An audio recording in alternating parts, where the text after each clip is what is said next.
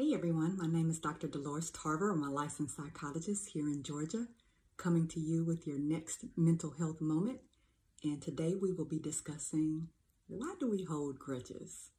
I have been giving this topic a lot of thought lately. It's come up in a variety of ways as I just think about some of the responses I see on social media posts that just feel so venomous to me and so so hateful, um, but also relationships with people, marriages, co-parenting, and, and how grudges can show up and destroy those relationships and interactions, church relationships, work relationships. Like, there is no shortage of places where grudges show up. And so I wanted to do a little research and figure out what, like what is keeping us anchored in so much pain. Um, Now, if, if we talk about what exactly a grudge will be, right? So a grudge would be defined as when we start feeling resentful about what we perceive to be a slight by someone else. Now, that doesn't take into consideration the intention of the other person. It's just that we perceive this behavior toward us that have been negative in some way. And so I've grown to be resentful of this person because of, of that behavior or, or a series of behaviors. And so I begin to hold this, this grudge. And I think that um, some good examples of that may be helpful. So you all may have grown up in families where people made comments about your body, right? Uh, women talk to me about this a lot, um, but I hear this from men too. So someone said, Um, you know, maybe you had a bird chest when you were growing up as a young man, or um, young ladies that, um, why, you, why your booty doing all that jiggling? Or um, you're getting a little thick, aren't you? Uh, maybe you don't need to eat as much, or uh, some kind of negative comment that didn't sit well with you. And so you think about that every time you see this relative, right? Might have happened at a family function. Might have been one time, might have been across a couple of different actions. It may have been a teacher that said something to you that, that was hurtful.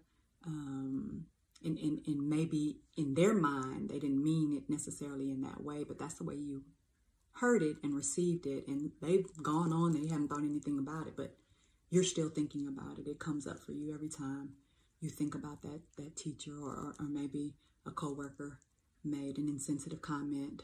Um, or someone at church uh, made a statement about you, and, and it really got to you. And so you're, you're holding on to this resentment toward this person for whatever that statement was, or, or again, a series of behaviors. Uh, oftentimes um, we see people doing the same things to us over and over again. Maybe they, maybe they're being unfaithful. Maybe they've um, been self, maybe they've been critical to us.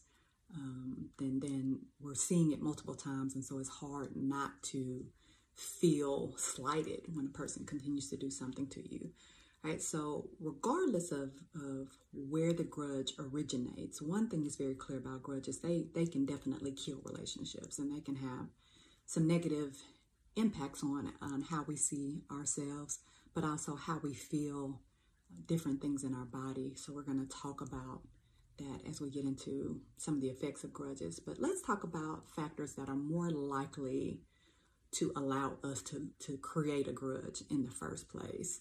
So we all have a lot of different personality characteristics that make us up, how we cope, um, how we manage conflict, our personality characteristics in terms of the way that we see the world. And so um, one of those is temperament. And, and temperament is, is just kind of our orientation, if you will, to how we address things. Uh, some people are very extroverted and people-oriented.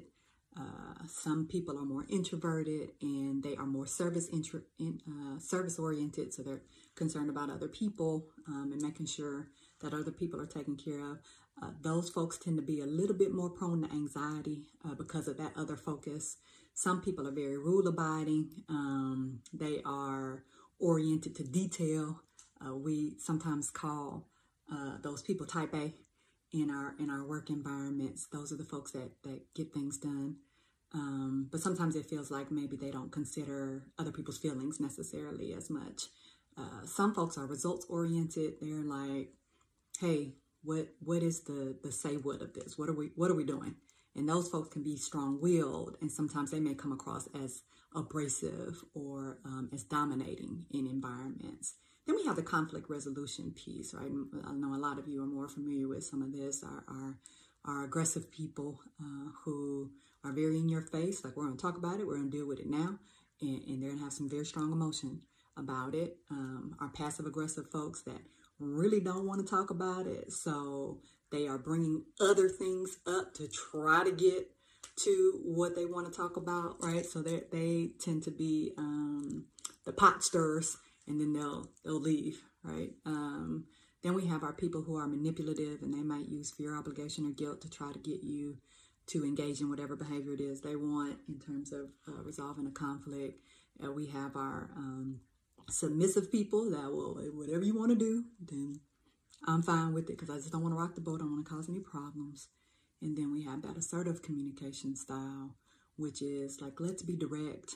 Um, we don't have to be aggressive. We don't have to get people to a point where they're feeling overpowered or dominated. But let's talk about it and let's come up with some some ways to manage it, right? So that, that would be um, some of the communication styles. And then uh, we have people who are just avoidant, uh, people that are accommodating. So again, like, hey, let's just, whatever you need to do to get it resolved, right? So these are the people when you're like, I'm not going to buy this car. And they're like, oh, hey, hey, hey, hey, like, let's figure out some ways to make this work for you. Same thing is true in conflict. Like, let's figure out a way to just kind of um, make this thing go away, if you will. We have the competing conflict resolution style, which um, is more so about me. Like, I, I want to be able to get what I want out of this. And a lot of times it's about how I can get out safely out of this, or, or what's going to feel best for my interests. Uh, and then we have the collaboration, which is more of our long-term goal. And then for our short-term, it's, it's that compromising. Like, okay, what can we do right now to be able to get through this? So you can see there's just a lot of different things that could go into how I might perceive a situation. In other words, um, why would I take something personal? That's the whole reason for um, some of that jargon there. Is when someone does something, how, how will I take, how will I interpret, how will I view their behavior? And this is where misunderstandings come in. So if I'm an avoidant person, I don't, I don't like to rock the boat, I don't like conflict, I'm not really, uh, maybe I'm not feeling really insecure about myself, then if you make a comment, uh, maybe you're, maybe you're like, man, my coworkers get on my nerves, I may personalize that as, you mean I get on your nerves, and you might have been just generally saying that, not even really speaking about anybody, just making that comment. Um, and, and, and so now I feel like you don't like me, right? And so you were talking about me. So now every time I see you, I'm going to think you're talking about me. I walk up and you're laughing. I'm going to think you're laughing at me. You're saying something else about me, and simply because of a misunderstanding. And so now I'm, I'm projecting all of this negative uh, energy onto you about your intentions behind your behavior. And that's frequently what gets us into these situations, is that we project, we make assumptions about other people, and those assumptions lead to labels.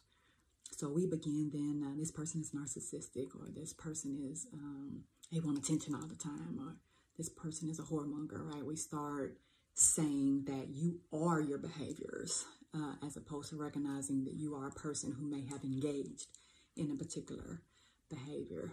Uh, and then we have these unrealistic expectations of people. So I want you to be, as my mom, um, this supportive, nurturing person. And you're not, you haven't been my whole life, but in my mind, I'm still holding on to this image of you. And so every time you're not this person, then I get more and more hurt. This grudge is getting bigger and bigger and bigger. Instead of me accepting, like, your behavior actually tells me who you are. I don't tell you who you are and then wonder why your behavior doesn't match what I told you you were. No, no, your behavior will let me know. Um, yeah, mom's not supportive. She hasn't ever been. She's not going to be. That's not the person you need to go to. But I'm, but I'm holding this grudge against her uh, because of, of who she is. And we'll have that about partners. We'll have that about coworkers. We will have that uh, particularly about people in authority. We make a lot of assumptions about supervisors and their knowledge and abilities, which I don't know necessarily why we make those assumptions that everybody gets trained before they get into a supervisory position. Many supervisors will tell you they're a supervisor before they actually get any training, if they get any training at all. But yet we have um, these assumptions and these expectations about who they'll be. So we're, we're disappointed. We're, we um, are, are upset. We feel left out. We feel ignored. We feel exploited, taken advantage of, dismissed Um, by people, because we have these expectations. We put them on this pedestal of who we wanted them to be. Frequently we'll do this in our in our dating and romantic relationships. Like, oh no, I wanted you to be this person, so I'm disappointed with you every time you're not. But again, you've never been that person. Sometimes we've just reached our, th- our hurt threshold. Like, we just had enough. Like, we're just emotionally overwhelmed. I can't handle anymore. Um, I've been hurt by so many people in my life. Like, I just, I don't have it. So I'm hardened. Um, And at this point, anybody doing anything, I'm going to see in a negative way. Uh, there's that part of us that's envious and jealous. And a lot of times this centers around us not feeling good about who we are. And, right, so you may have done this before, where you've been in a relationship with someone and, and they broke up with you and, and they've moved on. And so are you all on their social media pages, or having your friends get on their social media because they blocked you. So you're having your friends get on their social media pages, or you see they've opened a business. I'm not patronizing their business. Um, you see they got a home, and well, I bet I bet they're maxed out. They probably can't even afford, their house poor. Probably can't even afford to to, to pay for anything because they got this big old house. Like, we like to see people suffering. We can be very empathetic and caring and throw them little prayer hands up for folks when they're going through stuff. But let people be doing well.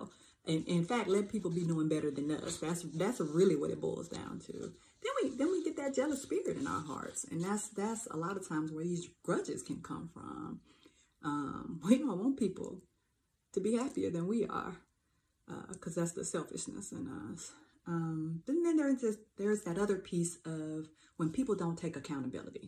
We are very much a we like for folks to come and tell us, hey, this is what you did that upset me, and this is how you apologize, and you put me back together. And we frequently, when we don't get it, will hold a grudge, because we're like, how dare you not come and take accountability and responsibility for this behavior? Or we feel like when a person does come, that maybe it wasn't sincere.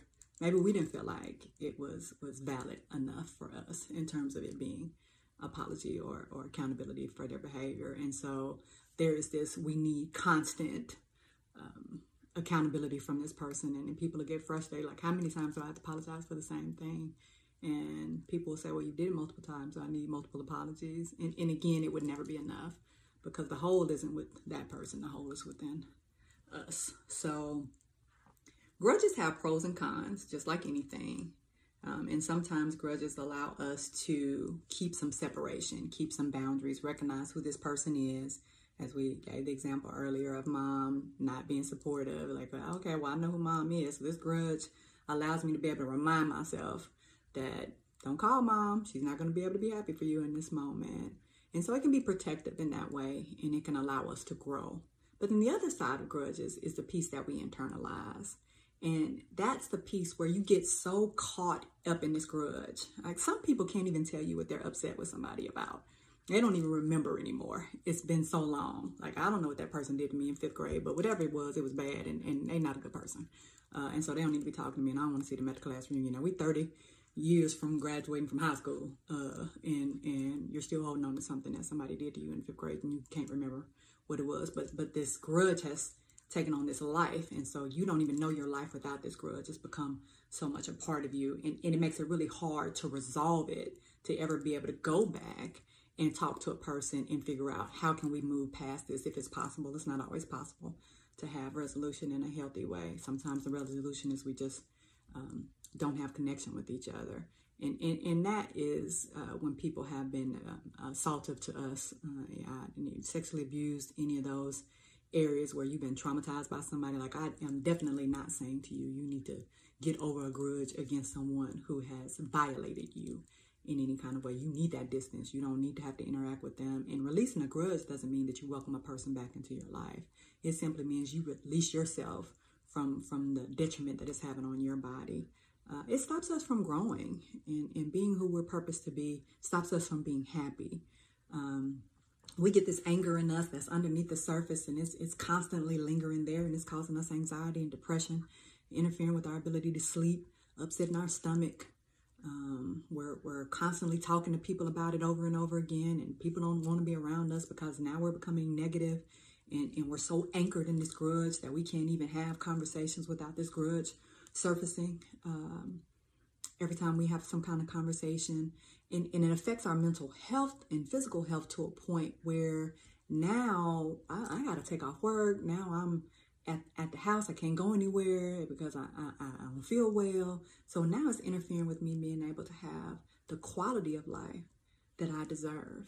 Um, and, and I can no longer even see this person outside of this hurt. It's almost like they've become just this, this monstrous uh, being to us because of this grudge. So every time I see him, like I'm, you know, my body is reacting in in all of these ways of, of rage, which is uh, is is destructive. So what do we do with this? Like, how do we get past grudges? That's what everybody wants to know, right? The quick fix. Um, if you haven't learned by now, there is no quick fix for anything. And there there's a process. If it's gotten to a point where it's a grudge, like you definitely will not be able to let that go tomorrow. But I do think that you can start working on uh, you being able to free yourself from the prisoner of your mind. Uh, because again, whatever we feed is what will grow. So one thing that I think is important to really highlight is you cannot control another person. Another person cannot be responsible for your joys, your happiness, your, your purpose, um, uh, and who you're going to be in your life, your identity.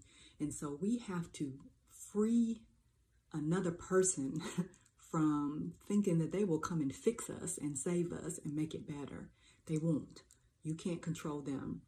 You can only control you. And so that means that you have to have an identity that is anchored in who you are, your, your purpose, um, your goals, how you see yourself in terms of uh, your, your, your gender, your racial identity, um, your whatever it is that you were created for, um, whatever the things are that, that make you smile, like that's you, that's the stuff that you can control. Um, you letting go of hurts is something you control. That's not what someone else controls. You have to make that decision within yourself that you want to let it go. And if you can't on your own, then that's why there's therapy. Like you can go and you can work through these things that may be anchoring you and stopping you from being your best self. And some of that is about forgiveness. Like sometimes we are mad with ourselves because of things that we have allowed. And so uh, people will tell me, like, I didn't know who this person was. Like, they fooled me. And, and I question them because I say, did you never see in the entirety of the time that you were with this person any of these behaviors at all? Like never, ever saw that. And, and if people are honest, they saw it. They may not have necessarily paid attention to it. They may not have necessarily wanted to see it as a part of who this person was. They made exceptions um, and excuses for why it was that time, and, instead of recognizing it as part of who a person is. So a lot of times we get upset with people and we say they manipulated us, or um, they, they weren't honest with us, when really we weren't honest with ourselves. And we definitely weren't honest with them about what we wanted. And, and that goes back to the expectation piece. We hold people accountable to things we never told them were important to us. And I'm not going to tell you that sometimes people don't go, grow apart and things don't happen in relationships. Um, but I will say that sometimes we don't make the best choices in the first place to get into relationships, and we're not good fits for each other. And we see that we're not a good fit, but we continue to try to force this relationship to be, and then we're upset when this other person finally has the courage to say, like, you deserve to be happy, and I'm not that person, and I deserve to be happy. You're not that person for me. And, and you both be able to recognize, like, hey, that's true. Um, but if we have these children together, we're going to effectively co-parent, and we're going to make this work. Even though we didn't work out, that doesn't mean we can't be great parents for our kids. But we'll, we'll hold on to that someone didn't meet a need for us, when it was really, I shouldn't have put myself in this situation in the in the first place. Um, self-love, like we've got to love ourselves. We are so hard on ourselves sometimes and so critical of ourselves. We begin to internalize these negative messages that we've heard from people over our lifetime, and it is anchoring us again in our own pain. Like, so we're, we're becoming prisoners of ourselves, And so we have to recognize our unhealthy patterns. And that's not something someone else did to us. That's what we did to ourselves. And we need to remove ourselves from things that are feeding unhealthy patterns. That might be people in your life. You are around, you get around your crew, and they come and uh, talk about this person that you dated and, and how that, that person they're with now is not on your level. Like, really, how helpful is that for you? It's feeding this grudge, but it's not setting you free and allowing you to, to walk in whatever your path is. Um, pray for deliverance from situations where you are stuck, uh, and, and ask God to really release you from trying to hold on to someone who doesn't want to be held on to, right? And, and that you find a person who is where you're supposed to be. And but that means you need to be whole in order for you to find said person, because they can't make you whole. You have to be whole on your own. So finding your own fulfillment, finding your own joy, your own meaning in life, your own, um, your self-care is really, really important. Um, take the lessons that you learn from situations and allow that to be a way that you grow, that you can be a positive person in someone else's life, that you can have that empathy, that you can have that care, that you can talk to other people about, like, hey, uh, recognize some signs. Um, let's share and grow together. Like, let's find some accountability partners who are going to nurture us to be our best selves, not who are going to fix things for us, not who we're going to go to and ask to, to tell us what decisions to make because we've gotten to a point we won't trust ourselves. No, they are reminding us that we have the skills, we're built for this, um, that we need to have. Um, and, and soothing yourself from your own hurt as opposed to trying to find someone to soothe you is going to serve you so much better, because you, again, have control over you. You don't have control over that other person. But own your feelings. Own, hey, if you are hurt, and you are allowed to be hurt, and, and that is something that you need to attend to and something that you need to address so that you can move forward.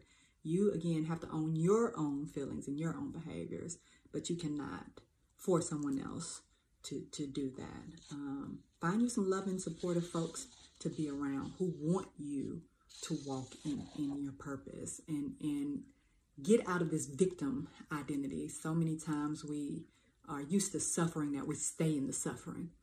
Like, oh, I never get picked for anything. People don't invite me out places. Nobody wants to spend time with me.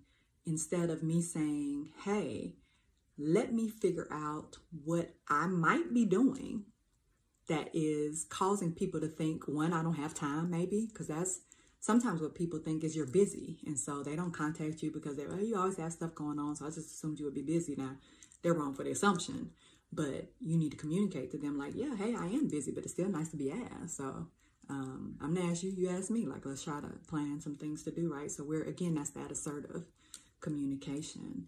Um, and, and not feeling like people are attacking you. And, and if you feel like people are constantly attacking you or talking about you, then that's something that you probably need to address, because now you're getting to a point where the things you don't like about you are interfering with your ability to have relationships with people, because you think they see all this stuff. And it's really you projecting it onto them. These folks are taking care of their own lives and what they have going on, right? But that's another example of when I need to address my own things that could be a, a hindrance. Daily affirmations is really important. You need to say your worth every day. You need to know who you are. You need to know your value, your purpose. And that's something you have to say to yourself every day. Don't expect someone else to do that for you. Be your own cheerleader.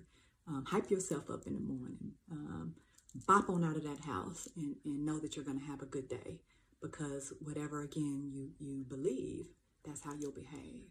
Right? You don't need someone to love you in order for you to be lovable. You don't need someone to affirm you in order for you to be worthy. You don't need someone to tell you that you have purpose in order for you to recognize that you were created with a purpose.